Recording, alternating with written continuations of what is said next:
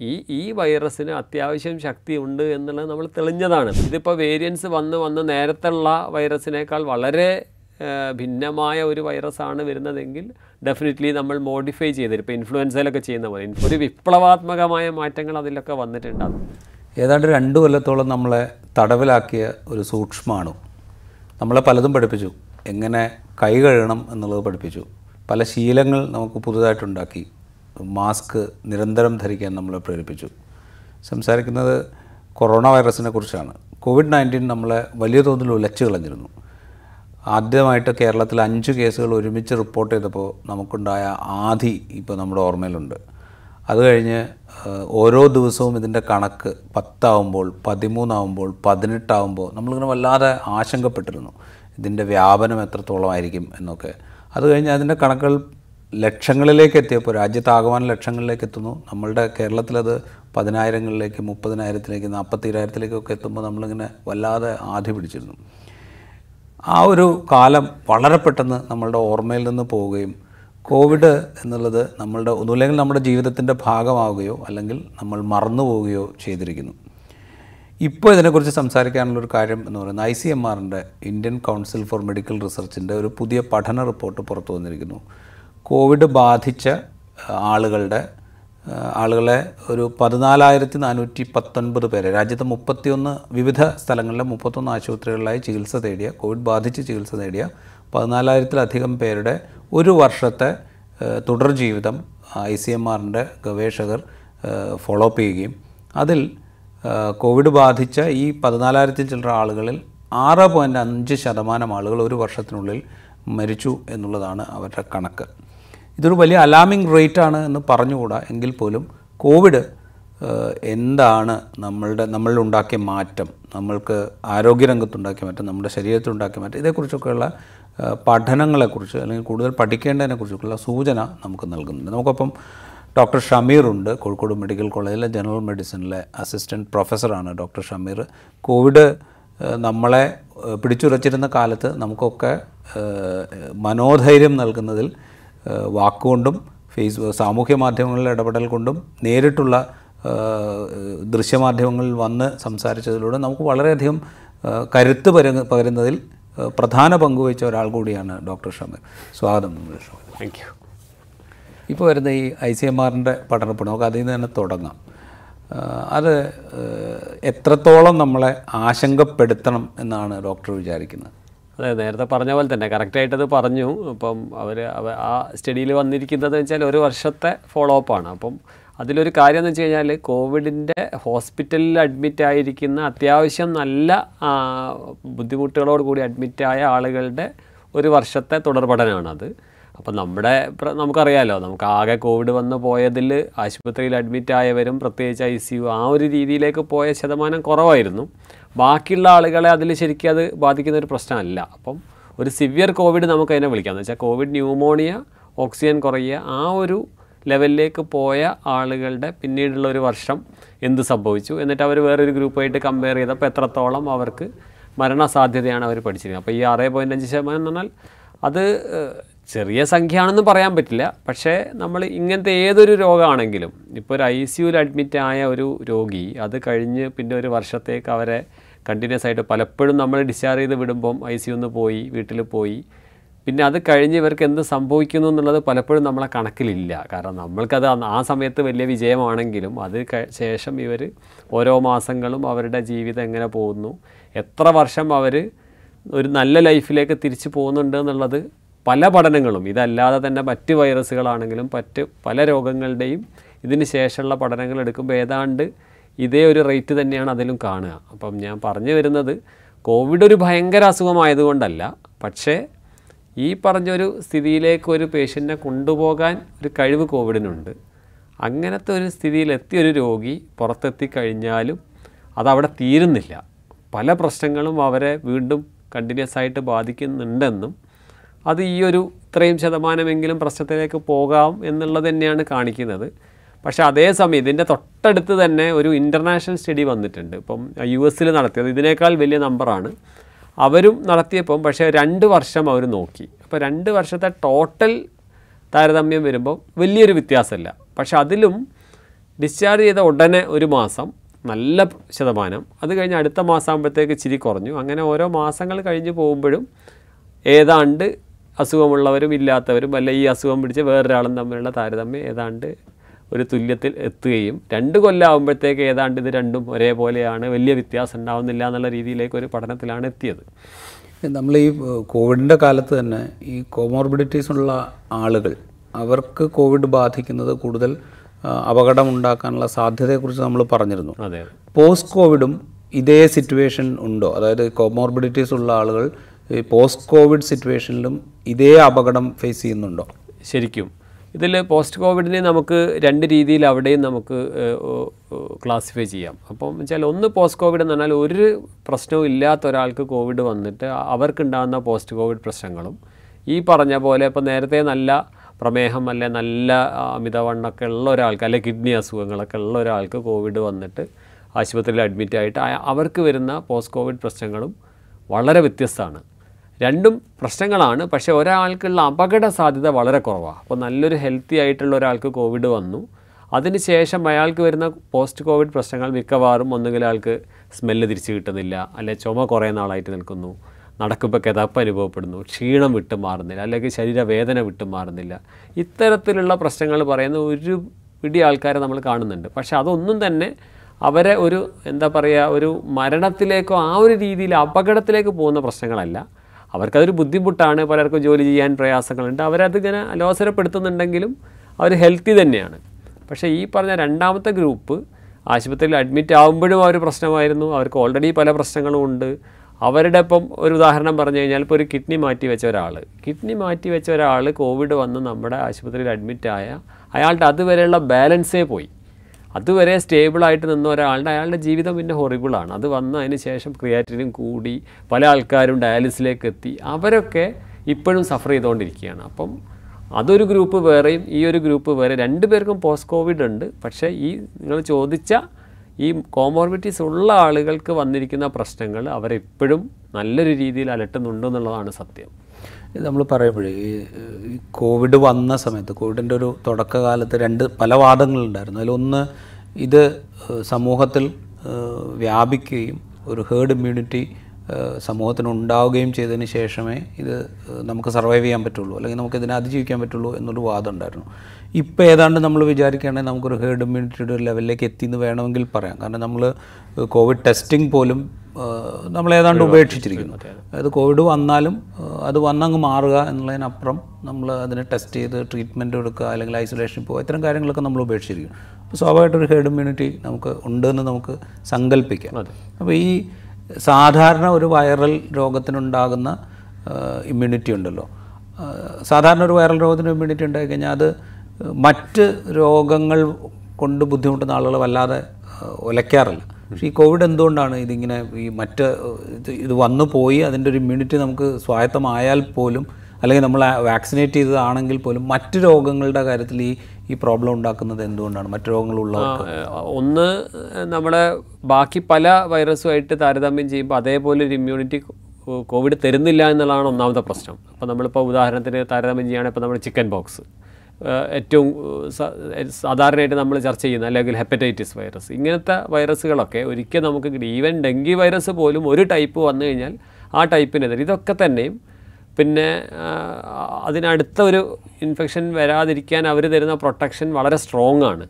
പക്ഷേ ഈ കോവിഡിന്റെ ഒരു ജനിതകപരമായ പ്രത്യേകത തന്നെ അത് ഉണ്ടാക്കിയിരിക്കുന്ന ആ വൈറസിന്റെ മൊത്തം സ്ട്രക്ചർ വെച്ച് തന്നെ അത് ഈ പറഞ്ഞ ജനിതക മാറ്റത്തിന് വളരെ വളരെ പ്രോണായിട്ടുള്ള ഒരു ഷെയ്പ്പാണ് അതിനുള്ളത് അതുകൊണ്ട് തന്നെ ഈ നമ്മളെ ഓരോ അതാണല്ലോ ഓരോ രണ്ടോ മൂന്നോ മാസം കൂടുമ്പോൾ പേര് മാറ്റി അതെ അതെ. വന്നുകൊണ്ടേയിരിക്കുന്നത്. കാരണം ചെറിയൊരു ട്വിസ്റ്റോ ടേണോ ഇതിന്റെ എവിടെയെങ്കിലും വന്നു കഴിഞ്ഞാൽ അതിന്റെ ഷെയ്പ്പ് മാറി സ്വഭാവം മാറി. അപ്പം ആ ഒരു സംഭവം തന്നെ ഇത് നമുക്ക് കിട്ടുന്ന ഇമ്മ്യൂണിറ്റി അല്ലെ പ്രതിരോധ ശക്തിക്ക് വലിയൊരു തടസ്സമാവുകയാണ്. അപ്പം അത് ഓരോ സംഭവിക്കുന്നതിനനുസരിച്ച് നമ്മുടെ വീണ്ടും വീണ്ടും നമ്മൾ ഞാനിപ്പോൾ ഇമ്മ്യൂൺ ആണോ എന്ന് ചോദിച്ചാൽ ഒരു ഉത്തരം പൂർണമായിട്ട് എനിക്ക് പറയാൻ പറ്റാതെ വെച്ചാൽ ഫിഫ്റ്റി ഫിഫ്റ്റി ആണ്. എന്ന് വെച്ചാൽ ഇമ്മ്യൂൺ ആണോ ചോദിച്ചാൽ ആണ്. കാരണം ഒരു സ്ട്രോങ് കോവിഡ് ഇനിയും എനിക്ക് വരാനുള്ള സാധ്യത കുറവാണ്. എന്നാൽ കോവിഡ് വരുമോ എന്ന് ചോദിച്ചാൽ ഇപ്പോഴും സാധ്യതയുണ്ട്. ആ ഒരു ബാലൻസിലാണ് ആ ഒരു ഇതിന്റെ എന്താ പറയുക നൂലിലൂടെയാണ് നമ്മൾ ഇപ്പോഴും നടക്കുന്നത്.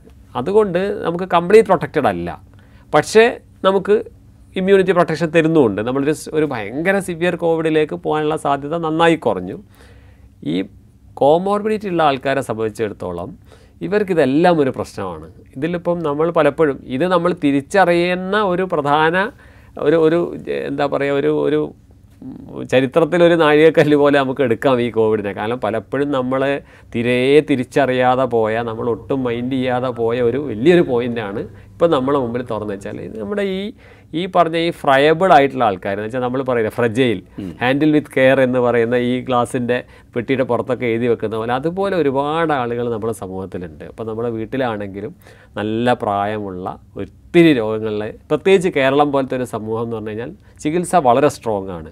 ഈവൻ ഡയാലിസിസ് പോലും ഇപ്പോൾ ഒരു നോർത്ത് ഇന്ത്യയിൽ പോകുന്ന പോലെ അല്ല കേരളത്തിൽ എല്ലാ ഭാഗത്തും ഡയാലിസ് സെന്ററുകളാണ് അപ്പം ഒരു കിഡ്നി രോഗിയൊക്കെ നമ്മൾ അങ്ങേ അറ്റം വരെ നമ്മൾ കൊണ്ടുപോകും. അപ്പോൾ ഇവരെല്ലാം ഇങ്ങനെ ഒരു വരമ്പിലൂടെ പോയിക്കൊണ്ടിരിക്കുന്ന ആൾക്കാരാണ്. ഇവർക്കൊരു ചെറിയൊരു ഇളങ്കാറ്റ് വന്നാൽ പോലും ഇവരെ തട്ടി താഴെ ഇടും അതിന് ഈ പറയുന്ന സംഗതികളും മതി. ഇപ്പോൾ ഒമൈക്രോൺ ആണെങ്കിലും ഈ ചെറിയ ചെറിയ കുഞ്ഞു സാധനങ്ങൾ പോലും ഇവരെ ശരീരത്തിൽ പിടിച്ചു നിൽക്കാൻ അവർക്ക് പിടിച്ചു നിൽക്കാനുള്ള ഒരു ത്രാണി ഉണ്ടാവില്ല. അപ്പം ഇതാണ് നമ്മൾ ഇപ്പോഴും അലട്ടിക്കൊണ്ടിരിക്കുന്ന പ്രശ്നം ഇപ്പോൾ ഈ പറഞ്ഞ ലാസ്റ്റ് ഒരു മാസത്തെ ഞങ്ങളുടെ മെഡിക്കൽ കോളേജിൽ അനുഭവം എടുത്തു കഴിഞ്ഞാൽ നമുക്ക് വരുന്ന ആളുകളെല്ലാം പനിയാണോ നിങ്ങളുടെ പ്രശ്നം എന്ന് വെച്ചാൽ പനിയല്ല.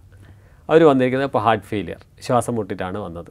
വെറുതെ ഇപ്പോൾ എന്റെ ഒരു സ്ഥിരം ശീലമാണ് ഈ കോവിഡ് വന്നതിന് ശേഷം എന്റെ ഒരു പേഴ്സണൽ എന്റെ ഒരു മാറ്റമാണ്. വെറുതെ ഞാനൊരു ചോദ്യം ചോദിക്കും. വീട്ടിൽ എത്ര പേർക്ക് ജലദോഷം ഉണ്ടായിരുന്നോ? കുട്ടികൾക്ക് ചുമ ഉണ്ടായിരുന്നോ? നല്ലൊരു പേഴ്സന്റേജ് നമുക്ക് യെസ് ഉത്തരം കിട്ടും. പക്ഷേ ഇവർ വന്നിരിക്കുന്നത് ഒന്നുകിൽ ക്രിയാറ്റിനും കൂടിയിട്ടാണ് അല്ലെങ്കിൽ ശ്വാസം മുട്ട് കൂടിയിട്ടാണ്. അപ്പം ഈ ഒരു കാറ്റാണ് ഇവരെ താളം തെറ്റിക്കുന്നത്. അത് നമ്മൾ പണ്ട് തിരിച്ചറിയാം അല്ലെങ്കിൽ നമ്മൾ അത്ര അതിലങ്ങോട്ട് സ്ട്രെസ്സ് കൊടുത്തില്ല. നമുക്കിപ്പോൾ അതിൽ കുറച്ചും കൂടെ ഒരു എന്താ പറയുക നമുക്കൊരു തിരിച്ചറിവുണ്ടായി എന്ന് പറയാം. ഇപ്പം ഡോക്ടർ സൂചിപ്പിച്ച ഈ അനുഭവം ഉണ്ടല്ലോ. അതിപ്പോൾ ഡോക്ടർ വരുന്ന ആളുകളോട് വീട്ടിൽ ജലദോഷം ഉണ്ടോ അല്ലെങ്കിൽ പനിയുണ്ടോ എന്നൊക്കെ എല്ലാ ചോദിക്കുന്നൊരു ഇത്. ഈ ചോദ്യത്തിന്റെ റെലവൻസ് എന്താണ്? കാരണം വെച്ചാൽ ഞാൻ ചോദിക്കുന്നത് ദാറ്റ് മീൻസ് അവിടെ ഒരു റെക്കറൻസ് ഓഫ് കോവിഡ് ഉണ്ട് എന്നുള്ള നിഗമനത്തിലാണോ ആ ചോദ്യം? അതോ പോസ്റ്റ് കോവിഡ് ഇത്തരം കണ്ടിന്യൂസ് പനി അല്ലെങ്കിൽ ജലദോഷം ഇത് ആവർത്തിക്കാനുള്ളൊരു സാധ്യത ഉണ്ട് എന്നുള്ളതുകൊണ്ടാണ്. അവിടെ പോസ്റ്റ് കോവിഡ് ഞാൻ പരിഗണിക്കുന്നേ ഇല്ല. എല്ലാം പുതിയത് തന്നെ. അത് കോവിഡ് ആയാലും ഇൻഫ്ലുവൻസ ആയാലും ഈ പറഞ്ഞപ്പോൾ നമ്മുടെ നാട്ടിൽ ചുറ്റിപ്പറ്റി നടക്കുന്ന ഏത് വൈറസ് ആണെങ്കിലും ഇവർക്കെല്ലാം ഇതിനുള്ള ശക്തിയുണ്ട്. അപ്പം ഇതിൽ പലപ്പോഴും നമുക്ക് കിട്ടുന്ന ഉത്തരം യെസ്സുമാണ്. അപ്പം സംഭവിക്കുന്നത് വെച്ചാൽ ഇപ്പോൾ സ്കൂളുണ്ട്. സ്കൂളിൽ പോയി കുട്ടികളിത് വൈറസ് കിട്ടും. ഈ വൈറസുമായി വീട്ടിൽ വരും. വീട്ടിൽ ഞാൻ നേരത്തെ പറഞ്ഞ പോലെ ഈ ഈ നേരത്തെ ഞാൻ ആ ആ ചിത്രീകരിച്ച് വെച്ച ആ ഗ്രൂപ്പിലുള്ള ആരെങ്കിലും ഒരാളുണ്ടെങ്കിൽ ഒരാഴ്ചക്ക് ശേഷം ഈ ആൾ അഡ്മിറ്റ് ആവും അഡ്മിറ്റ് ആവുന്നത് ഹാർട്ട് ഫെയിലിയറിന്റെ സിംറ്റംസുമായിട്ടായിരിക്കും. കിട്ടുന്നത് വൈറസ് പുറത്തുനിന്നാണ്. ഈ വൈറസുകളിൽ കോവിഡിലെ പുതിയ വേരിയന്റ് ഉണ്ടാവും. അതല്ല ഇൻഫ്ലുവൻസന്റെ ഏതെങ്കിലും ഒരു വകഭേദമായിരിക്കും. ഇങ്ങനെ നമ്മുടെ ചുറ്റിപ്പറ്റി നടക്കുന്ന വൈറസുകൾ ഏതെങ്കിലും ഒന്നാണ്. അതിലൊന്നായി മാറി കോവിഡ്. പണ്ടാണെങ്കിൽ നമുക്ക് കോവിഡ് മാത്രമായിരുന്നു ബാക്കിയല്ല. ഇപ്പം അങ്ങനെയില്ല. ഈ പല പല വൈറസുകളിൽ ഒരു വൈറസായിട്ട് നമ്മളെ കോവിഡ് മാറി എന്നുള്ളതാണ് അപ്പം അതിലെ റെലവൻസ് എന്നുള്ളത് നമ്മളെ സംബന്ധിച്ചിടത്തോളം ഇതിലൊക്കെ എന്തൊക്കെ പറഞ്ഞു വന്നാൽ ഇത് തടയാൻ എന്തെങ്കിലും മാർഗമില്ലാതെ വെറുതെ നമ്മൾ ആളുകളെ പേടിപ്പിച്ചിട്ട് കാര്യമില്ലല്ലോ. അതുകൊണ്ട് നമ്മൾ ഇപ്പം നേരത്തെ ഞാൻ പറഞ്ഞ പോലെ നമ്മൾ എഴുത്തും പറച്ചിലൊക്കെ ആണെങ്കിലും ഒന്നും അങ്ങോട്ട് പറഞ്ഞു കൊടുക്കാനില്ലാതെ അതുണ്ട് ഇതുണ്ട് എന്ന് പേടിപ്പിക്കുന്നതിൽ അർത്ഥമില്ലാത്തത് കൊണ്ട് ആകെ നമുക്ക് ശ്രദ്ധിക്കാവുന്നത് ഇപ്പോഴും ഞാൻ പറയുക എല്ലാവരോടും അതാണ്. നമുക്ക് ശ്രദ്ധിക്കാൻ പറ്റുന്ന ഭാഗം എന്ന് വെച്ച് കഴിഞ്ഞാൽ നമ്മൾ അറിഞ്ഞുകൊണ്ട് ഇപ്പം നമുക്കൊരു സിംറ്റം ഉണ്ട്. എങ്കിൽ ഞാൻ മാറി നിൽക്കണം. ആ കാര്യത്തിൽ അതൊരു വലിയ മെസ്സേജാണ് കോവിഡ് അത് അതാണ് നമ്മൾ മറന്നു പോകുന്നത്. ഇപ്പം ഇപ്പം ആളുകൾ വീണ്ടും പഴയതിലേക്ക് പോയി. ചുമയുണ്ട് ജലദോഷമുണ്ട് എല്ലാം ഉണ്ട് കല്യാണത്തിനുണ്ടാവും ആ പരിപാടി ഒട്ടും ശരിയല്ല. കാരണം അത് നമ്മളെ പഠിപ്പിച്ച വലിയൊരു പാടാണ് നമ്മൾ മറക്കാൻ പാടില്ല. ഇപ്പം ഒരു പ്രായമുള്ള ഒരാളാണെങ്കിൽ അയാളുടെ അടുത്തേക്ക് നമുക്ക് പോകാതിരിക്കാം ഇപ്പോൾ ഒരു കൊച്ചു വീട് ഒരു മുറിയിൽ എല്ലാവരും കൂടെ ഒന്നിച്ച് കഴിയുന്നു. ഇപ്പം പുറത്തുനിന്ന് വന്ന നമ്മുടെ അന്യ ഭാഷാ തൊഴിലാളിയാണ്. അവരെക്കുറിച്ചൊന്നും നമുക്ക് തന്നു പക്ഷേ ഒരു സൗകര്യമുള്ള ഒരാളാണെങ്കിൽ നമുക്ക് മാറി നിൽക്കാൻ പറ്റുന്ന സാഹചര്യമാണെങ്കിൽ തീർച്ചയായും ഇപ്പം ഞാൻ എന്റെ പേഴ്സണൽ വീണ്ടും പറയാം. എന്റെ വീട്ടിലൊരു കിഡ്നി രോഗി ജീവിച്ചിരിപ്പുണ്ട്. എന്റെ ഫാദർ ഓൾറെഡി ഡയാലിസ് ചെയ്യുന്ന ഒരാളാണ്. ഞാൻ മെഡിക്കൽ കോളേജിൽ വർക്ക് ചെയ്യുന്ന ഒരാളാണ്.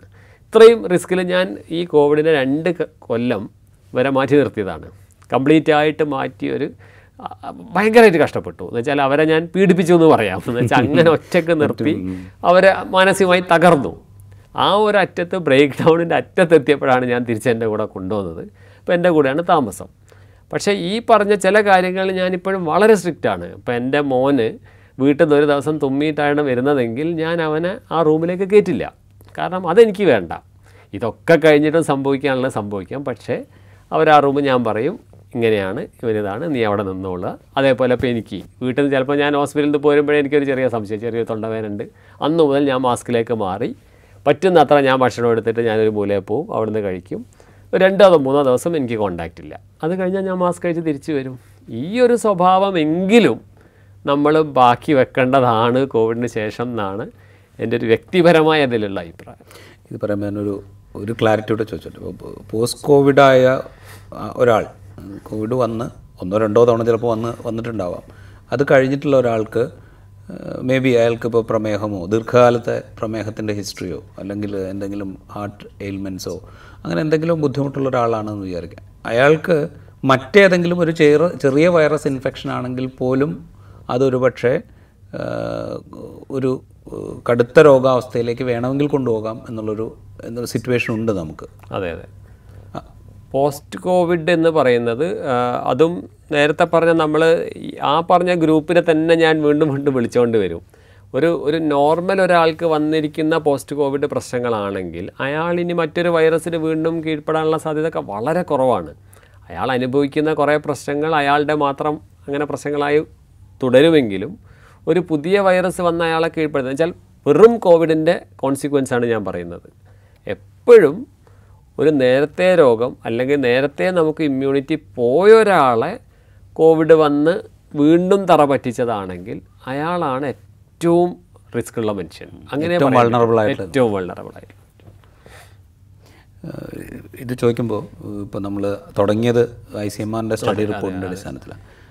അത് നമ്മൾ അത്ര അലാമിംഗ് ആയിട്ടുള്ളൊരു കണക്കല്ല. പക്ഷേ എങ്കിൽ പോലും അതിൽ ചില സൂചനകളുണ്ട്. നമ്മൾ ആഫ്റ്റർ കോവിഡ് നമ്മൾ എങ്ങനെയായിരിക്കണം ഒരു ഹെൽത്ത് സിസ്റ്റം അല്ലെങ്കിൽ നമ്മൾ എങ്ങനെയായിരിക്കണം ഒരു ആരോഗ്യ സംവിധാനം രൂപപ്പെടുത്തേണ്ടതെന്നുള്ളതിനെക്കുറിച്ചുള്ളൊരു രൂപപ്പെടുത്തേണ്ടതെന്നുള്ളതിനെ കുറിച്ചുള്ളൊരു സൂചന അതിലുണ്ട്. നമ്മൾ ആരെയൊക്കെ കെയർ ചെയ്യണം? നമ്മൾ ഏത് ഏരിയയിലാണ് കൂടുതൽ കെയർ ചെയ്യേണ്ടത്? ഇത്തരം കാര്യങ്ങൾ. പക്ഷെ നമ്മളുടെ ഒരു അനുഭവം വെച്ച് നോക്കിക്കഴിഞ്ഞാൽ നമ്മൾ ഇതിന്റെ ഒരു റെസ്ട്രിക്ഷൻസ് അങ്ങ് ഒഴിവായി കഴിഞ്ഞതോടെ ഏതാണ്ട് എല്ലാ സിസ്റ്റവും അങ്ങോട്ട് ലൂസായി പോയി. ഇപ്പോൾ ഡോക്ടർ തന്നെ പറഞ്ഞു എല്ലാവരും അങ്ങനെ ആയി മാറി എന്നുള്ളത്.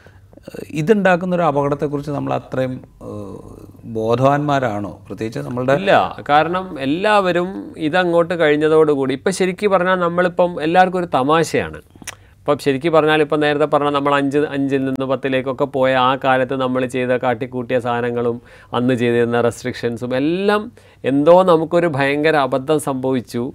നമ്മൾ കുറേ മണ്ടത്തരങ്ങൾ ചെയ്തു. ഇത് ഇത്രയേ ഉള്ളായിരുന്നു എന്നുള്ള രീതിയിൽ നമ്മൾ നമ്മളെ തന്നെ വിമർശിക്കുകയും പുച്ഛിക്കുകയും ചെയ്യുന്ന ഒരു സ്ഥിതിയിലേക്ക് എല്ലാവരും മാറി. അന്ന് നേരെ തിരിച്ചു പറഞ്ഞവരെല്ലാം അവരാണ് വിജയിച്ചത്. എനിക്കതിനോട് ഇപ്പോഴും പേഴ്സണലി ഒരു യോജിപ്പുമില്ല കാരണം നമ്മൾ പോയ വഴികളെല്ലാം പോകേണ്ട വഴികൾ തന്നെ ആയിരുന്നു എന്ന് വിശ്വസിക്കുന്ന ആളാണ് ഞാനിപ്പോഴും. ഞാനിപ്പോൾ തർക്കത്തിന് പോകാറില്ല എന്നേ ഉള്ളൂ. കാരണം ഓരോ സമയത്തും അന്ന് ഈ ഈ വൈറസിന് അത്യാവശ്യം ശക്തി ഉണ്ട് എന്നുള്ളത് നമ്മൾ തെളിഞ്ഞതാണ്. നമ്മുടെ കൺമുന്നിൽ ഞാനിപ്പം അവിടെ മെഡിക്കൽ കോളേജിൽ വർക്ക് ചെയ്തുകൊണ്ടിരിക്കുമ്പോൾ നമ്മളെ മുമ്പിൽ ആംബുലൻസുകൾ വന്ന് നിറഞ്ഞ് ബെഡില്ലാതെ ട്രോളിയിൽ രോഗികൾ ഇങ്ങനെ ഓക്സിജന് വേണ്ടി കാത്തുക്കുന്നത് ഞാൻ കണ്ടു. നമ്മൾ നോർത്ത് ഇന്ത്യയിൽ ഓക്സിജൻ ഇല്ല എന്ന് പറയുന്നത് നമ്മളെ നാട്ടിൽ പോലും എത്ര തവണ ഒരു ബെഡ് അറേഞ്ച് ചെയ്യാൻ വേണ്ടി ആളുകൾ ഓടിപ്പാഞ്ഞിട്ടുണ്ട്. എത്ര പേഷ്യൻസ് പുറത്തുനിന്ന് വരുമ്പം നമ്മൾ ബെഡില്ല എന്ന് പറയുന്ന അവിടുന്ന് വിട്ട് കഴിഞ്ഞു. പേഷ്യന്റ് ഇവിടെ വന്ന് കിടക്കുന്നു. ഇയാളെ കയറ്റാൻ സ്ഥലമില്ല. ഇതൊരു ഡെസ്പറേറ്റ് സീനാണ് അതിനേക്കാൾ ഒരെണ്ണം കൂടിയിരുന്നെങ്കിൽ കേരളം അന്ന് ശരിക്കും തറ പറ്റിപ്പോയനെ. അതെനിക്ക് ഹൺഡ്രഡ് പേഴ്സന്റ് ഉറപ്പാണ് ആ ഒരു ടൈമിൽ നമ്മൾ എങ്ങനെയൊക്കെയോ പിടിച്ച് കയറി ആ ഒരു ക്രൈസിസിൽ നമ്മൾ പൊങ്ങി വന്നതുകൊണ്ടാണ് നമുക്കത് പറയാൻ പോലും പറ്റുന്നത്. ഇപ്പം നമ്മുടെ ബാക്കി ഇപ്പോൾ എല്ലാവർക്കും ആലോചിച്ചാൽ നമ്മളെ കുടുംബത്തിലോ അയൽപക്കത്തോ പ്രായമുള്ള ആളുകളിൽ നമ്മുടെ അറിവിൽ എത്ര പേര് ഇപ്പോൾ പോയിട്ടുണ്ടാവും? ഈ കോവിഡ് കാരണം നമ്മുടെ മുമ്പിൽ ഇപ്പം നഷ്ടപ്പെട്ടു പോയ വലിയൊരു ലിസ്റ്റ് ഉണ്ട്. ഇപ്പോൾ കാണുന്ന ബാക്കിയുള്ള ആളുകളുണ്ടല്ലോ അവരും കൂടി ഇല്ലാതാവുമായിരുന്നു. അപ്പോൾ ആ ഒരു സാധ്യതയാണ് നമ്മൾ അന്ന് എങ്ങനെയൊക്കെയോ പിടിച്ചു നിർത്തി വന്നത്. അതിന്റെ ശേഷം വാക്സിൻ വന്നു. കോവിഡ് തന്നെ രൂപം മാറി. കുറച്ചൊക്കെ ഒന്ന് ലൈറ്റായി ലൈറ്റർ മോഡിലേക്ക് വന്നു. ഈ സംഭവങ്ങളെല്ലാം കൂടെ ഒത്തു വന്നപ്പോഴാണ് നമ്മൾ ഈ ഒരു പ്രൊട്ടക്ഷനിലേക്ക് എത്തിയത് എന്ന് വിചാരിച്ച് അതൊന്നും ഇല്ലാത്തതല്ല. അപ്പോൾ ഈ ഒരു എന്ത് തന്നെ ഇപ്പം ഞാൻ വീണ്ടും പറയാം അപ്പോൾ ഡെങ്കിപ്പനി.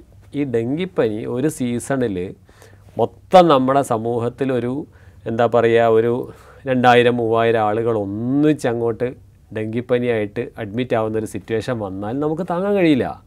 ഇവർക്ക് മുഴുവൻ എനിക്ക് ഓർമ്മയുണ്ട് ഇവിടുത്തെ ഏറ്റവും ലാസ്റ്റ് ഡെങ്കിപ്പനിയുടെ ഏറ്റവും വലിയ എപ്പിഡമിക് വന്നപ്പം നമ്മൾ റൗണ്ട്സ് എടുക്കുമ്പോൾ ഞങ്ങൾ മെഡിക്കൽ കോളേജിൽ വരാന്തയിലൂടെ കിടന്ന് കിടന്ന് കിടന്ന് ഇങ്ങനെ പോയിട്ട് ഹൗസ് ആൻഡ് ക്വാർട്ടേഴ്സിന്റെ ആ വരാന്തയിൽ വരെ പേഷ്യന്റ് കിടക്കുകയാണ്. നമ്മളൊരു അറ്റത്ത് നിന്ന് റൗണ്ട്സ് തുടങ്ങിയിട്ട് നടന്ന് നടന്ന് നടന്ന് അവിടെ എത്തി അവസാനം അയാളെ പൾസ് ഇങ്ങനെ പിടിച്ച് നോക്കുമ്പോഴാണ് ഭയങ്കര വീക്കാണല്ലോ pulse B P B P eighty ഉള്ളൂല്ലോ.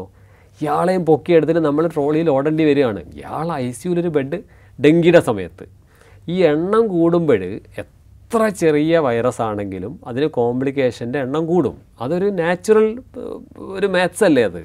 അപ്പം നൂറിൽ ഒന്നാണെങ്കിൽ നൂറ് പേർക്ക് ഒന്ന്.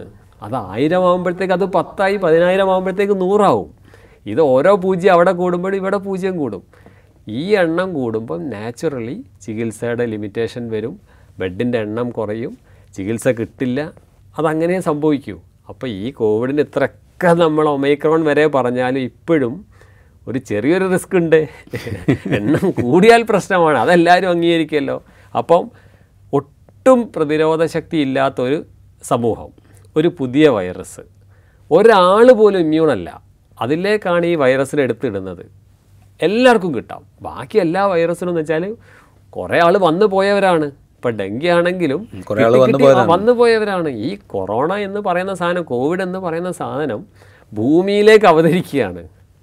ഒരു ഇമ്മ്യൂൺ അല്ലാത്ത ഒരു സമൂഹത്തിലേക്ക് എന്ന് വെച്ചാൽ നമ്മൾ മറ്റേ പുല്ലിനൊക്കെ ഉണക്കപ്പുല്ലിന്റെ ഒരു അറ്റത്ത് തീ കൊടുക്കൂലേ? അതേപോലെ അത് പാളും. ആ സമയത്ത് എങ്ങനെയെങ്കിലും നമ്മൾ അതിന്റെ ഇടയ്ക്ക് ഒരു വരയെങ്കിലും ഇട്ടിട്ട് അതിനൊന്നും അങ്ങോട്ട് പോകുന്നത് തടയാൻ ഒരു ഒരു സാവകാശം എടുക്കില്ലേ? അതാണ് അന്ന് നമുക്ക് ചെയ്യാൻ പറ്റുള്ളായിരുന്നു. ഇപ്പം നമ്മൾ വന്ന് വന്ന് ഏതാണ്ട് ബാക്കിയുള്ള വൈറസ് പോലെ ഇതായി കഴിഞ്ഞപ്പം നമുക്കിപ്പോൾ ഒരു വിശ്വാസമായി. വിശ്വാസം പക്ഷേ കൂടി കൂടി കുറച്ച് അഹങ്കാരത്തിലേക്ക് പോയി. അപ്പോൾ ഇപ്പം നമുക്ക് ആരെയും പേടിയില്ല. ഇപ്പോൾ നമ്മൾ വീണ്ടും മറ്റേ സൂപ്പർമാനായി നമ്മുടെ സ്ഥിരം സ്വഭാവമാണ് ഇതൊക്കെ. അന്ന് നമ്മൾ വൈറസ് പറഞ്ഞാൽ തലകുത്തി മറിഞ്ഞു. ഇപ്പം നമ്മളാണ് ഇതെല്ലാം രീതിയിലേക്ക് നമ്മൾ വന്നു. ഇപ്പോൾ വൈറസിനൊന്നും നമുക്ക് പേടിയില്ലാതാവുകയും ഓവർ കോൺഫിഡൻസിന്റെ ലക്ഷണങ്ങൾ കാണിക്കുകയും വീണ്ടും ചെറിയ ചെറിയ സാധനങ്ങളൊക്കെ അവിടെയും ഇവിടെയും കാണിച്ചു തുടങ്ങുകയും ചെയ്തു. ഞാനിതിന്റെ തുടക്കത്തിൽ അഞ്ച് പത്ത് പതിനെട്ട് മുപ്പത്തി മൂന്ന് ഈ കണക്കൊക്കെ വന്നപ്പോൾ നമ്മൾ ആദ്യം പിടിച്ചതും പിന്നീട് നമ്മൾ അതിനെ നോർമലൈസ് ചെയ്തതും പറയുമ്പോൾ ഈ പ്രക്രിയയുടെ ഒരു ആവശ്യകതയെ ലഘൂകരിച്ച് കണ്ടുകൊണ്ടല്ല കേട്ടോ തീർത്തും. കാരണം വെച്ചാൽ കേരളം പോലെ ഇത്രയും വൾണറബിൾ ആയിട്ടുള്ള ഒരു കമ്മ്യൂണിറ്റി കൂടുതലുള്ള ഒരു ഒരു സംസ്ഥാനത്ത് പ്രമേഹം ഏറ്റവും കൂടുതലുള്ള ഒരു സംസ്ഥാനം ഹൃദ്രോഗികൾ ഏറ്റവും കൂടുതൽ സംസ്ഥാനം. ക്യാൻസർ പേഷ്യൻസ് ഒട്ടും കുറവില്ലാത്തൊരു സംസ്ഥാനം. കരൾ രോഗികൾ കിഡ്നി രോഗികൾ ഇതൊക്കെ കൂടുതലുള്ള ഒരു സംസ്ഥാനത്ത് ഇതുണ്ടാക്കാൻ വർഷം ജീവിച്ചിരിക്കുന്നതും നമ്മുടെ നമ്മുടെ തന്നെയാണ്. ആയുർദൈർഘ്യം കൂടു- കൂടുതലുള്ള സംസ്ഥാനമാണ്. അപ്പോൾ ഇതുണ്ടാക്കി ഇത് ഇതൊരു ഒരു നിയന്ത്രണവും ഇല്ലാതെ ഇത് പടർന്നു പിടിച്ചിരുന്നെങ്കിൽ നമുക്കുണ്ടാകാവുന്ന ഒരു വലിയ ആഘാതം എന്താണ് എന്ന് അന്ന് തന്നെ ഇപ്പോൾ നിങ്ങളെപ്പോലുള്ള ആളുകൾക്ക് അന്ന് പറയുന്നത് ആസ് മീഡിയ പേഴ്സൺസ് നമ്മൾ കുറേം കൂടെ കുറേം കൂടെ മനസ്സിലാക്കി അപ്പോൾ അതുകൊണ്ട് ഒട്ടും ലാഘവത്തോടു കൂടിയല്ല ഞാൻ ആദ്യം അത് പറഞ്ഞതും ഇപ്പോഴും ഞാൻ അതിനെ കാണുന്നു അല്ല അത് ഇപ്പം എന്നോട് പറഞ്ഞതെന്നുള്ളതല്ല ഈവൻ ഡോക്ടർമാരാണെങ്കിൽ പോലും ഞങ്ങളെ കൂട്ടത്തിലുള്ളവരാണെങ്കിലും ഞങ്ങളും പറയുന്നത് അത് തന്നെയാണ്. ഞാൻ ഈ ചോദ്യത്തിന് മാത്രമല്ല നമ്മളെന്തൊക്കെയായിരുന്നു ചെയ്തിരുന്നത് നമ്മളെന്തൊക്കെയാണ് കാണിച്ചത്? ഞങ്ങളുടെ തമാശകളിലെ ഇപ്പോഴത്തെ ഞങ്ങളുടെ തമാശകളിലെ ഏറ്റവും പ്രധാനമായ ഒരു ഐറ്റം തന്നെ അതാണ്. അന്ന് നമ്മൾ ചെയ്തിരുന്ന കാര്യങ്ങൾ ഇപ്പോൾ ആലോചിച്ചിട്ട് നമ്മൾ അങ്ങോട്ടും ഇങ്ങോട്ടും പറഞ്ഞ് ചിരിക്കുകയാണ്. പക്ഷെ അതൊക്കെ പറയുമ്പോഴും അതിൽ ഇങ്ങനെ ഒരു പോയിന്റ് അവിടെ ബാക്കിയുണ്ടെന്ന് ഞാൻ പറഞ്ഞെന്നുള്ളൂ ഈവൻ ഡോക്ടേഴ്സ് ആണെങ്കിൽ പോലും അതിൽ വ്യത്യാസമൊന്നുമില്ല. പല ആൾക്കാരും അന്ന് ചെയ്തതിനിപ്പോൾ ആത്മവിമർശനത്തോടെയാണ് കാണുന്നത്. ഇത് പറയുമ്പോൾ ഈ ഐ സി എം ആറിന്റെ സ്റ്റഡിയിൽ വേറൊരു കാര്യം കൂടെ പറയുന്നത്. ഇത് കോവിഡ് വരുന്നതിന് മുമ്പ് വാക്സിനേഷൻ എടുത്ത ആളുകൾക്ക് കുറേ കൂടെ ബെറ്റർ ഇമ്മ്യൂണിറ്റി ഉണ്ട് എന്നുള്ളൊരു ഒരു- ഒരു പഠന റിപ്പോർട്ട് വരുന്നുണ്ട്. ഈ വാക്സിനെ കുറിച്ച് വലിയ സംശയങ്ങൾ അന്നുണ്ടായിരുന്നു. ഇപ്പോഴും ചില ആളുകൾ വേറൊരു നിലയ്ക്ക് അത് ഫാക്ച്വൽ അല്ലെങ്കിൽ പോലും അതിന് യാതൊരു അടിസ്ഥാനമില്ലെങ്കിൽ പോലും ചില പ്രൊപ്പകാൻഡ നടക്കുന്നുണ്ട്. ഇത് കോവിഡ് കാരണമല്ല ഈ മരണങ്ങൾ ഉണ്ടാകുന്നത് വാക്സിൻ എടുത്തുകൊണ്ടാണ് എന്ന് പറയുന്നത്. ഈ വാക്സിൻ ഒരു ലോങ് ടേം ഇമ്മ്യൂണിറ്റി നൽകുന്നില്ല എന്നുള്ളതൊരു ഒരു വസ്തുതയാണ്. അതിപ്പോൾ ഇൻഫ്ലുവൻസ വാക്സിൻ ആണെങ്കിലും ഒക്കെ അങ്ങനെ തന്നെയാണല്ലോ. അതുപോലത്തെ ഒരു വാക്സിനായിട്ട് നമ്മൾ കോവിഡ് വാക്സിനെയും കാണേണ്ടി വരും. ഈ റിപ്പീറ്റഡ് വാക്സിൻ ശരിക്കും കോവിഡിന് ആവശ്യമാണ് എന്ന് തോന്നുന്നുണ്ടോ ഡോക്ടർമാരുടെ അല്ല ഇപ്പോഴത്തെ ഒരു ലെവലിൽ നമുക്ക് ഇപ്പോഴത്തെ ഈ കോവിഡിന്റെ പോക്ക് കണ്ടിട്ട് കാരണം അതിന്റെ മൈൽഡർ മൈൽഡർ രൂപമാണ് ഇനി വരുന്നത്. ഓൾമോസ്റ്റ് നമ്മൾ അറ്റ്ലീസ്റ്റ് ഒരുവിധം നയന്റി പെർസെന്റേജ് ഒക്കെ നേരത്തെ പറഞ്ഞ പോലെ ഹേർഡ് ഇമ്മ്യൂണിറ്റിയുടെ പെർസെന്റേജ് ഒക്കെ എപ്പോഴോ കഴിഞ്ഞു. പിന്നെ വാക്സിനേറ്റഡുമാണ് നാച്ചുറൽ ഇൻഫെക്ഷൻ കിട്ടിയവരുമാണ്. ആ ഒരു സാഹചര്യത്തിൽ അവർക്ക് തന്നെ ബൂസ്റ്റർ ഡോസ് ഇനി എടുക്കണം എന്നുള്ളതിൽ നമുക്ക് വലിയ ലോജിക്കൊന്നുമില്ല പക്ഷേ ഇനി ഇതിപ്പോൾ വേരിയൻസ് വന്ന് വന്ന് നേരത്തുള്ള വൈറസിനേക്കാൾ വളരെ ഭിന്നമായ ഒരു വൈറസാണ് വരുന്നതെങ്കിൽ ഡെഫിനറ്റ്ലി നമ്മൾ മോഡിഫൈ ചെയ്തിട്ട് ഇപ്പോൾ ഇൻഫ്ലുവൻസയിലൊക്കെ ചെയ്യുന്ന പോലെ. ഇൻഫ്ലുവൻസയുടെ ഒക്കെ ഒരു മെത്തേഡ് എന്ന് വെച്ച് കഴിഞ്ഞാൽ ഓരോ സീസണിലും വൈറസിനെ അനലൈസ് ചെയ്തിട്ട് അതിനെ മോഡിഫൈ ചെയ്തിട്ടാണ് വാക്സിൻ എടുത്ത് പോകുന്നത്. ആ രീതിയിലുള്ള മാറ്റം ചിലപ്പോൾ നമുക്ക് വേണ്ടി വരും. പ്രത്യേകിച്ച് ഇപ്പോൾ ഞങ്ങളെപ്പോലത്തെ ആൾക്കാരൊക്കെ ഇപ്പം ഇതുമായിട്ട് വളരെ എക്സ്പോഷറിൽ നിൽക്കുന്ന അറ്റ്ലീസ്റ്റ് ഹൈ റിസ്ക് ആളുകൾ അങ്ങനത്തെ ആളുകളെ സെലക്ട് ചെയ്തിട്ടെങ്കിലും ചിലപ്പോൾ നമുക്കത് കണ്ടിന്യൂ ചെയ്യേണ്ടി വരും. ഈ ഇത്തരം എന്താ പറയുക സാംക്രമിക രോഗങ്ങളുമായിട്ട് കോവിഡ് വന്നപ്പോൾ നമ്മൾ കൂടുതൽ അതിനെക്കുറിച്ച് പഠിക്കുകയും പ്രത്യേകിച്ച് മെഡിക്കൽ രംഗത്തൊക്കെ ഉള്ള ആളുകൾ കൂടുതൽ അതിനെക്കുറിച്ച് പഠിക്കുകയും ഇന്റർനാഷണൽ ജേണലിലൊക്കെ വരുന്ന ലേഖനങ്ങളൊക്കെ ഫോളോ ചെയ്യുകയും പഠനങ്ങൾ ഫോളോ ചെയ്യുകയും ഒക്കെ ചെയ്യുന്നുണ്ടല്ലോ. ഇപ്പോൾ തന്നെ അമേരിക്കയിൽ നടത്തിയ പഠനത്തെക്കുറിച്ചൊക്കെ പറഞ്ഞു. ഇതിപ്പോൾ കോവിഡ് ഇങ്ങനെ കൊറോണ ഇങ്ങനെ ഒരു ലൈറ്റർ വേർഷൻ ലൈറ്റർ വേർഷനിലേക്കാണ് വന്നുകൊണ്ടിരിക്കുന്നതെന്ന് പറഞ്ഞു. ഇതിന്റെ ഈ ജനിതക മാറ്റത്തിൽ എപ്പോഴെങ്കിലും ഇത് കൂടുതൽ സ്ട്രോങ്ങറായി വരാനുള്ള ഒരു സാധ്യതയുണ്ടോ? പല ചില സ്ഥലങ്ങളിലൊക്കെ ഇങ്ങനെ എന്താ പറയുക അഭ്യൂഹങ്ങൾ പോലെ ഇത് വീണ്ടും ശക്തമാകുന്നു എന്നൊക്കെ പറഞ്ഞിട്ട് വളരെ കുറവാണ് വളരെ കുറവാണ്. കാരണം ആ വൈറസിന്റെ ഒരു പോക്കും പിന്നെ നമ്മുടെ ആളുകളിലുള്ള ഇമ്മ്യൂണിറ്റിയുടെ ഡെവലപ്മെന്റും എല്ലാം വെച്ച് നോക്കുമ്പോൾ ഇനിയൊരു സ്ട്രോങ് കൊറോണ വൈറസ് പ്രത്യക്ഷപ്പെടാനുള്ള സാധ്യത വളരെ കുറവാണ്. അപ്പോൾ പറയുമ്പോൾ കൊറോണ എന്നുള്ളതിലൊരു അണ്ടർലൈൻ ചെയ്തിട്ടാണ്. കാരണം നമ്മുടെ ഇപ്പോഴത്തെ ഒരു സ്വഭാവവും എല്ലാം മനുഷ്യന്മാർ തന്നെ. അൾട്ടിമേറ്റ്ലി വരുമ്പോൾ എല്ലാം നമ്മളിലേക്ക് തന്നെ തിരിച്ചു കുത്തും. നമ്മുടെ ബാക്കിയുള്ള ഭക്ഷണ രീതി ആയാലും ബാക്കി നമ്മളെ വനനശീകരണമായാലും ചൂടായാലും ഇതെല്ലാം പോയിക്കൊണ്ടിരിക്കുന്ന ഒരു ഡയറക്ഷൻ ഉണ്ടല്ലോ. അതെല്ലാം ഇത്തരം വൈറസുകൾക്ക് വളരെ വളരെ അനുകൂലമാണ് എന്നുള്ള കാര്യത്തിൽ സംശയമൊന്നുമില്ല. അപ്പം പോകുന്ന പോക്കിൽ നമുക്കിതൊരു കണ്ടിന്യൂസ് പ്രോസസ്സ് ആവാനേ സാധ്യതയുള്ളൂ. അല്ലാതെ കൊറോണ ഇവിടെ നിന്നാലും ഇനി മറ്റൊരു വൈറസ് വരില്ല എന്ന് ഞാൻ വിശ്വസിക്കുന്നില്ല. എന്തായാലും ഈ പോകുന്ന പോക്കിൽ ഇനിയും ഇതേപോലത്തെ കാര്യങ്ങൾ നമ്മൾ നേരിടേണ്ടി വരും. പക്ഷേ നേരിടാനുള്ള ശക്തി നമുക്കുണ്ട്. കാരണം ഇപ്പം തന്നെ നമ്മൾ കാണിച്ചിരിക്കുന്ന ഒരു ഒരു പോക്കുണ്ടല്ലോ. അയ്യോ ഈ ഒരു സമയം കൊണ്ട് നമ്മൾ ഡെവലപ്പ് ചെയ്ത് വന്നിരിക്കുന്ന പല കാര്യങ്ങളും ഒരിക്കലും അതിന്റെ നമുക്ക് ആലോചിക്കാൻ പോലും പറ്റാത്ത സ്പീഡാണ് എന്തൊക്കെ മണ്ടത്തരങ്ങളും വിഡിത്തങ്ങളും ആദ്യം പറഞ്ഞിട്ടുണ്ടെങ്കിലും പക്ഷേ അൾട്ടിമേറ്റ്ലി നമ്മൾ ഡെവലപ്പ് ചെയ്ത് വന്നപ്പോഴത്തേക്കും ഈ വൈറസുമായിട്ട് നമ്മുടെ ഒരു ഏറ്റുമുട്ടലിൽ നമ്മൾ കാണിച്ച ശക്തി സയൻസിന്റെ ശക്തി ഭയങ്കര സ്ട്രോങ് ആണ്. അപ്പം നാച്ചുറലി ഇനിയും വൈറസും വരും വൈറസിനെതിരെ വീണ്ടും ഈ ഒരു ഫൈറ്റ് കണ്ടിന്യൂ ചെയ്യും തന്നെയാണ് എനിക്ക് തോന്നുന്നത്. പല പല പേരിലായിരിക്കും എന്ന് മാത്രം. നമ്മളുടെ സിസ്റ്റം പ്രത്യേകിച്ച് കേരളത്തിലെ ഹെൽത്ത് സിസ്റ്റം വൈഡ്ലി അക്ലെയിംഡ് ആണ്. ഈ വൈറസിന്റെ കാര്യത്തിൽ കോവിഡിന്റെ കാര്യത്തിലൊക്കെ നമ്മളെടുത്ത പ്രിക്കോഷൻസ് അതിന്റെ എന്താ പറയുക മറ്റ് പ്രോട്ടോകോൾസ് ഇതൊക്കെ വലിയ തോതിൽ ആളുകൾ പ്രശംസിച്ചിട്ടുണ്ട്. വലിയ തോതിൽ ആളുകൾ അതിനെ പഠിക്കുകയും ചെയ്തിട്ടുണ്ട്. നമ്മളുടെ സിസ്റ്റത്തെ എത്രത്തോളം നമ്മൾ എവിടെയാണോ നിന്നിരുന്നത് അവിടെ ഒന്ന് കുറേ കൂടെ ബെറ്റർ ആക്കാൻ ഈ സിറ്റുവേഷൻ എത്രത്തോളം സഹായിച്ചിട്ടുണ്ടെന്നാണ് ഡോക്ടർക്ക് തോന്നിയത്. ഞാനൊരു പേഴ്സണൽ എക്സ്പീരിയൻസാണ് ചോദിക്കുന്നത്. അല്ല അതിൽ എനിക്ക് വലിയൊരു ഒരു ഒരു പോസിറ്റീവ് ചിന്തയൊന്നുമില്ല. കാരണം നമുക്ക് നല്ലൊരു സ്ട്രോങ് പറഞ്ഞ പോലെ നല്ലൊരു പ്രിവെന്റീവ് സ്ട്രാറ്റജി ഉള്ള നല്ലൊരു പബ്ലിക് ഹെൽത്ത് സിസ്റ്റം നമ്മുടെ എന്നത്തെയും പ്രത്യേകതയാണ്. അത് കാരണമാണ് നമ്മൾ ഇതുവരെ അച്ചീവ് ചെയ്ത എല്ലാ കാര്യങ്ങളും. ഇപ്പോൾ നേരത്തെ പറഞ്ഞ ആയുർദൈർഘ്യമാണെങ്കിലും ഇൻഫന്റ് മോർട്ടാലിറ്റി അങ്ങനത്തെ കാര്യങ്ങളെല്ലാം തന്നെ വാക്സിനേഷൻ ഇതെല്ലാം നമ്മുടെ ആ പബ്ലിക് ഹെൽത്തിന്റെ ആ ഒരു ഒരു വേര് ഉറച്ചു നിൽക്കുന്ന ഒരു സിസ്റ്റം ഉണ്ടല്ലോ. ആ സിസ്റ്റത്തിന്റെ ഒരു കരുത്ത് അതിനെ നമ്മൾ ഈ ഡയറക്ഷനിൽ തിരിച്ചു വിട്ടപ്പോൾ നമുക്കിതിലും ഗുണം കിട്ടി. പക്ഷേ നമ്മൾ മനസ്സിലാക്കേണ്ടിയ കുറേ ബേസിക് സാധനങ്ങൾ. ഇപ്പം ഇപ്പം ഇപ്പം എന്റെ എന്റെ സ്ഥാപനം പോലത്തെ ഒരു സ്ഥലത്ത് പെട്ടെന്ന് ഒരു ഇൻഫെക്ഷൻ ഉള്ളൊരു രോഗി വന്നു കഴിഞ്ഞാൽ നമുക്ക് എന്ത് ചെയ്യാൻ പറ്റും? ഈ തിരക്കിന്റെ ഇടയിൽ നമ്മൾ എവിടെ കൊണ്ടുപോയി വരെ നിർത്തും? പെട്ടെന്ന് നമ്മൾ എങ്ങനെ ഒരു സിസ്റ്റം ഉണ്ടാക്കിയെടുക്കും? ഇതൊക്കെ നമ്മൾ ഒരു ആ ഒരു സമയത്ത് യുദ്ധകാലാടിസ്ഥാനം ഇപ്പോൾ വെള്ളപ്പൊക്കം വന്നപ്പോൾ കേരളത്തിലെ ആളുകൾ എനിക്ക് പൊതുവേ കേരള ആളുകളുടെ ഒരു പ്രത്യേകത എന്ന് വെച്ച് കഴിഞ്ഞാൽ ഒരു ക്രൈസിസ് വന്നു കഴിഞ്ഞാൽ എല്ലാവരും ഒന്നിക്കുകയും ഭയങ്കര ആ ഒരു റെസ്പോൺസ് നമ്മളത് ഭയങ്കര സ്ട്രോങ് ആണ്. ആ ഒരു സാധനം ഇതിലും കണ്ടു. പക്ഷേ അടുത്തൊരു സാധനം വന്നാൽ നമ്മൾ അതിനെ റിസീവ് ചെയ്യാനുള്ള എന്തെല്ലാം മുൻകരുതലുകൾ ഇപ്പോൾ ഇപ്പോൾ ഫോർ എക്സാമ്പിൾ കോവിഡ് അല്ലാത്തൊരു സാധനം പെട്ടെന്ന് ഇപ്പോൾ കോഴിക്കോട് ഒരു വൈറസ് ബുദ്ധായിട്ട് പ്രത്യ- പ്രത്യക്ഷപ്പെടാതിരിക്കട്ടെ.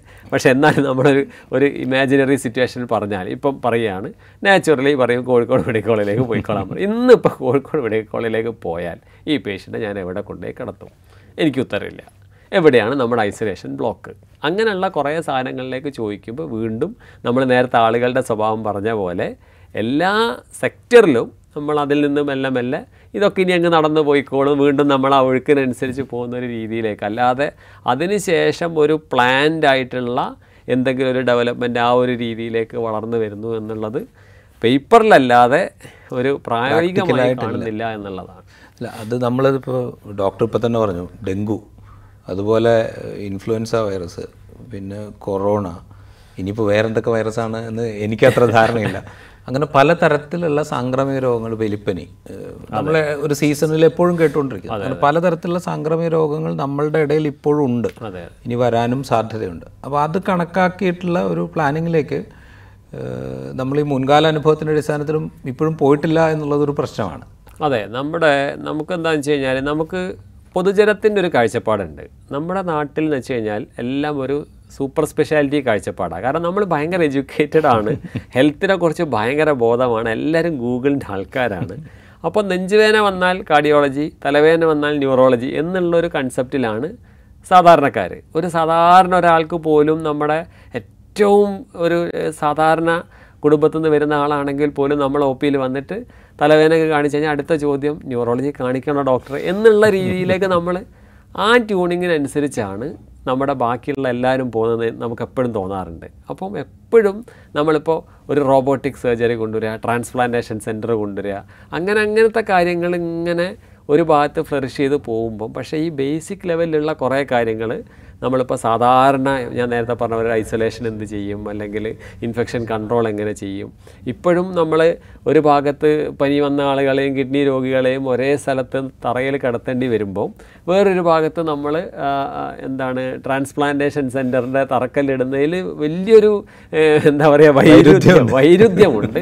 ആ കാര്യം എനിക്ക് തോന്നുന്ന ഒരു പൊതുജനത്തിന്റെ മനസ്സിനനുസരിച്ച് നമ്മുടെ സർക്കാർ സംവിധാനങ്ങളൊക്കെ നിൽക്കേണ്ടി വരുന്നുണ്ട്. കാരണം അവരെ തൃപ്തിപ്പെടുത്തണമെങ്കിൽ ഇപ്പോൾ ഒരു വലിയ ആ ഇത് ഇത് നമുക്ക് പറഞ്ഞു കഴിഞ്ഞാൽ നമുക്ക് ആൾക്കാർ ഹാപ്പിയായി. പക്ഷേ ഇത് ഇതിപ്പോൾ എന്താണ്? അവിടെ അങ്ങനെയുള്ള ഇതിലേക്ക്. അപ്പോൾ അത് പോകുമ്പോൾ പലപ്പോഴും നമ്മൾ ബേസിക് ആയിട്ടുള്ള കുറേ സാധനം വിട്ടു പോകുന്നുണ്ട് എന്ന് അതെന്റെ ഒരു വിഷമം കൂടിയാണ്. അപ്പോൾ ചോദിച്ച സ്ഥിതിക്ക് ഞാൻ പറഞ്ഞു.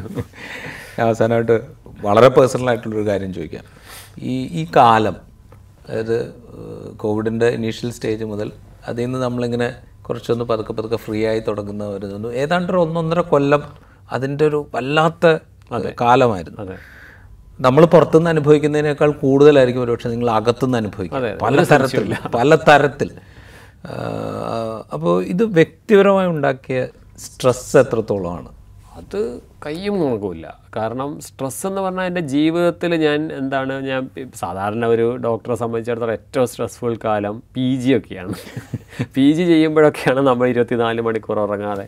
ഇപ്പോൾ എന്റെ കൂടെ വർക്ക് ചെയ്തിരിക്കുന്ന ഇപ്പോൾ ഞങ്ങളുടെ ഡിപ്പാർട്ട്മെന്റ് വർക്ക് ചെയ്ത് ഏതൊരാളും ആരോട് ചോദിച്ചാലും അവർക്ക് തുല്യമായിട്ട് അവർ പറയുന്ന ഒരു ഉത്തരമായിരിക്കും ഈവൻ പി ജി ചെയ്യുമ്പം പോലും നമ്മൾ ഇങ്ങനെ സ്ട്രെസ് അനുഭവിച്ചിട്ടില്ല. കാരണം പല ആൾക്കാരിപ്പം എന്റെ കൂടെ വർക്ക് ചെയ്യുന്ന ആൾക്കാരൊക്കെ ജോലി ഉപേക്ഷിച്ച് പോകാൻ നിർത്തി പല രീതിയിൽ ഗൾഫിലേക്ക് പോകാൻ എന്തൊക്കെയോ ശ്രമിച്ചവരുണ്ട്. കാരണം അത് ശരിക്കും നമുക്ക് എന്താ പറയുക ഒരു ദുസ്വപ്നം പോലെ. ഞങ്ങൾ ഞാൻ പറഞ്ഞല്ലോ കോവിഡ് എന്നുള്ള സംഭവം പറയാൻ പോലും നമുക്ക് കാരണം ആ ഒരു കാലം വളരെ മോശമായിരുന്നു.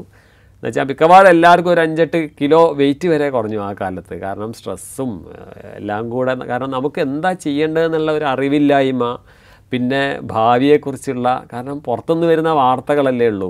ഇറ്റലിയിൽ അത്ര മരണം ഇങ്ങനെ ഇങ്ങനെ ഈ ശവക്കൂമ്പാരങ്ങളും മറ്റേ സെമിത്തേരിയിൽ സ്ഥലമില്ലാത്ത ഈ കാഴ്ചകൾ കാണുമ്പോഴാണല്ലോ നമ്മുടെ ഇത് തുടങ്ങുന്നത്. അപ്പോൾ ഇതിലേക്കാണോ നമ്മൾ പോകുന്നത്? നമ്മുടെ ഭാവി എന്താണ്? അന്ന് എനിക്ക് ഓർമ്മയുണ്ട് പി പി കിറ്റൊക്കെ കിട്ടാൻ വേണ്ടി നമ്മളന്ന് ഉണ്ടാക്കിയ ഒച്ചപ്പാടുകൾ അപ്പോൾ അതില്ലെങ്കിൽ നമ്മൾ പോയി എന്നാണല്ലോ നമ്മൾ അപ്പോൾ അങ്ങനെയുള്ള ഒരു കാലത്തുനിന്ന് വർക്ക് ചെയ്ത് വർക്ക് ചെയ്ത് വന്നപ്പം സ്ട്രെസ്സിന്റെ ഇത് നോക്കുകയാണെങ്കിൽ ഒരു മാനസിക സമ്മർദ്ദം എന്ന് പറഞ്ഞു കഴിഞ്ഞാൽ പീക്കായിരുന്നു. ശാരീരികവും അതെ വർക്ക് ലോഡും ഭയങ്കര വർക്ക് ലോഡായിരുന്നു കാരണം ബാക്കി എല്ലാവരും സ്റ്റാൻഡ് സ്റ്റില്ലായി മൊത്തം ലോകം അങ്ങനെ ഞങ്ങളെ മാത്രം നോക്കി നിൽക്കുക. നമ്മൾ വർക്ക് ചെയ്യുക എന്നുള്ളൊരു സിറ്റുവേഷൻ ഇല്ല. അപ്പോൾ ശരിക്കും നല്ല ജോലിയായിരുന്നു. അത് പിന്നെ പക്ഷേ അത് കഴിഞ്ഞിട്ട് പക്ഷേ പോസിറ്റീവായിട്ട് ഒരുപാട് കാര്യങ്ങൾ. ഇപ്പോൾ നേരത്തെ പറഞ്ഞ പോലെ ഇപ്പം നമ്മുടെ ഏറ്റവും വലിയ കാര്യം വെച്ചാൽ നമ്മുടെ വിവരം എന്ന് വെച്ച് കഴിഞ്ഞാൽ ഈ വൈറസ് എന്താണ്? വൈറസ് ഉണ്ടാക്കുന്ന പ്രശ്നങ്ങൾ അതിന്റെ കോംപ്ലിക്കേഷൻസ് ട്രീറ്റ്മെന്റ് ഇങ്ങനെ തുടങ്ങി നമ്മൾ നന്നായി വായിക്കുമല്ലോ അപ്പോൾ ഇതിന്റെ കൂടെ നിൽക്കുകയും ഈ ഇന്റർനാഷണൽ എന്ത് പോകുന്നോ അതേ ലെവലിൽ മറ്റെന്ത് കാര്യത്തിലാണെങ്കിലും അമേരിക്കയിലൊക്കെ ആണെങ്കിൽ അങ്ങനെ കൊടുക്കും ഇംഗ്ലണ്ടിലാണെങ്കിൽ എങ്ങനെ കൊടുക്കും. ഇതതില്ല അവിടെ എന്ത് കൊടുക്കുന്നു അല്ലെങ്കിൽ അതിന്റെ മുമ്പ് നമ്മൾ എന്നുള്ള രീതിയിൽ ഏറ്റവും മുമ്പിൽ നിന്നിട്ട് ചെയ്യാൻ പറ്റി ഒരുപാട് കാര്യങ്ങൾ പഠിക്കാൻ പറ്റി. അതിപ്പോഴും നമുക്കൊരു വലിയ പോസിറ്റീവ് സംഭവങ്ങൾ തന്നെയാണ്. ഇപ്പോൾ ട്രീറ്റ്മെന്റ് വരുമ്പോഴും എന്ത് കോംപ്ലിക്കേഷൻ എക്സ്പെക്റ്റ് ചെയ്യണം ഇതും ഇല്ല സംഭവിക്കാം. ടെസ്റ്റ് ലാബിന്റെ ഫെസിലിറ്റീസ് ഇപ്പോൾ പി സി ആർ അപ്പോൾ പി സി ആർ എന്നൊക്കെ പറഞ്ഞാൽ നമ്മളെ വീട്ടിൽ അമ്മൂമ്മ പറയുമല്ലോ പണ്ട് പി സി ആർ എന്ന് പറഞ്ഞാൽ നമുക്കറിയില്ല. അപ്പോൾ ആ രീതിയിലേക്ക് antigen test P C R എന്നൊക്കെ പറഞ്ഞാൽ എന്ത് പുഷ്പം പോലെ ചെയ്യാവുന്ന രീതിയിലേക്ക് കാര്യങ്ങൾ വന്നു. ഇപ്പോൾ ഈവൻ മെഡിസിൻ പോലും ഏതൊരു സാധാരണക്കാരനും അറിയുന്ന രീതിയിലേക്ക് ട്രീറ്റ്മെന്റും എല്ലാ സോഷ്യൽ മീഡിയയിലുള്ള എല്ലാം ഒരു വിപ്ലവാത്മകമായ മാറ്റങ്ങൾ അതിലൊക്കെ വന്നിട്ടുണ്ട്. അതെല്ലാം നമുക്കിപ്പോൾ ഒരു കരുത്ത് തന്നെയാണ്.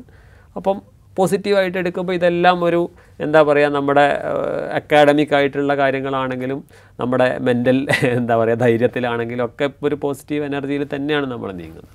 ഒറ്റ കാര്യം കൂടി. നമ്മൾ ഈ പോസ്റ്റ് കോവിഡ് സിറ്റുവേഷൻ കേരളത്തിൽ സവിശേഷമായി തന്നെ പഠിക്കേണ്ടതുണ്ട് എന്ന് തോന്നുന്നുണ്ടോ? അങ്ങനെ ഒരു ശ്രമം നടക്കേണ്ടതല്ലേ? എന്തെങ്കിലും തരത്തിലുള്ള ശ്രമങ്ങൾ നടക്കുന്നുണ്ടോ? പോസ്റ്റ് കോവിഡ് നടക്കുന്നുണ്ട്. കാരണം എല്ലാ സ്ഥലത്തും തന്നെ റെക്കോർഡുകൾ വെക്കുന്നുണ്ട്. ഇപ്പം നമ്മളാണെങ്കിലും കുറേ നാൾ കണ്ടിന്യൂസ് ആയിട്ട് നമ്മൾ വരുന്ന പേഷ്യൻസിന്റെ റെക്കോർഡുകളെല്ലാം വെച്ചിട്ട് പക്ഷേ ഒരു പബ്ലിഷ് ചെയ്ത രീതിയിലേക്ക് ഇപ്പോഴും എത്തിയിട്ടില്ല എന്ന് തോന്നുന്നു. പക്ഷേ തീർച്ചയായും വേണ്ട. കാരണം ഓരോ നാട്ടിലും അവരുടെ പ്രശ്നങ്ങൾ വ്യത്യാസമാണല്ലോ.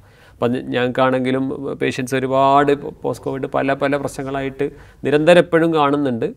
പിന്നെ ഡെഫിനറ്റ്ലി എല്ലാം കൂടെ ഒരു പബ്ലിഷ് ചെയ്ത് വരും തന്നെയാണ് എന്റെ പ്രതീക്ഷ. റൈറ്റ് കോവിഡ് നമ്മുടെ ഇടയിലുണ്ട്. കോവിഡിന്റെ ആ ഭീതി ഒരുപക്ഷെ ഒഴിഞ്ഞു പോയിട്ടുണ്ടാവാം. കൊറോണ വൈറസിന്റെ തീവ്രത കുറഞ്ഞിട്ടുണ്ടാവാം. പക്ഷേ അത് നമ്മളുടെ പൊതുജന ആരോഗ്യത്തെ പല വിധത്തിൽ ബാധിച്ചുകൊണ്ട് നമ്മളുടെ ഇടയിൽ തന്നെയുണ്ട്. അത് ഭയക്കാനല്ല. നമ്മൾ നേരത്തെ എടുത്തിരുന്ന കരുതലും ജാഗ്രതയും ഒക്കെ ഒരു കുറഞ്ഞ അളവിലെങ്കിലും തുടരേണ്ടതുണ്ട് എന്ന് ഓർമ്മിപ്പിച്ചുകൊണ്ടാണ് കൊറോണ നമ്മളുടെ ഇടയിലുള്ളത്. അതിനെക്കുറിച്ചാണ് doctor Shameer I C M ആറിന്റെ പഠന റിപ്പോർട്ടിന്റെ പശ്ചാത്തലത്തിൽ സംസാരിച്ചത്. ഇൻസൈറ്റ് വേറൊരു വിഷയവുമായി വീണ്ടും കാണാം.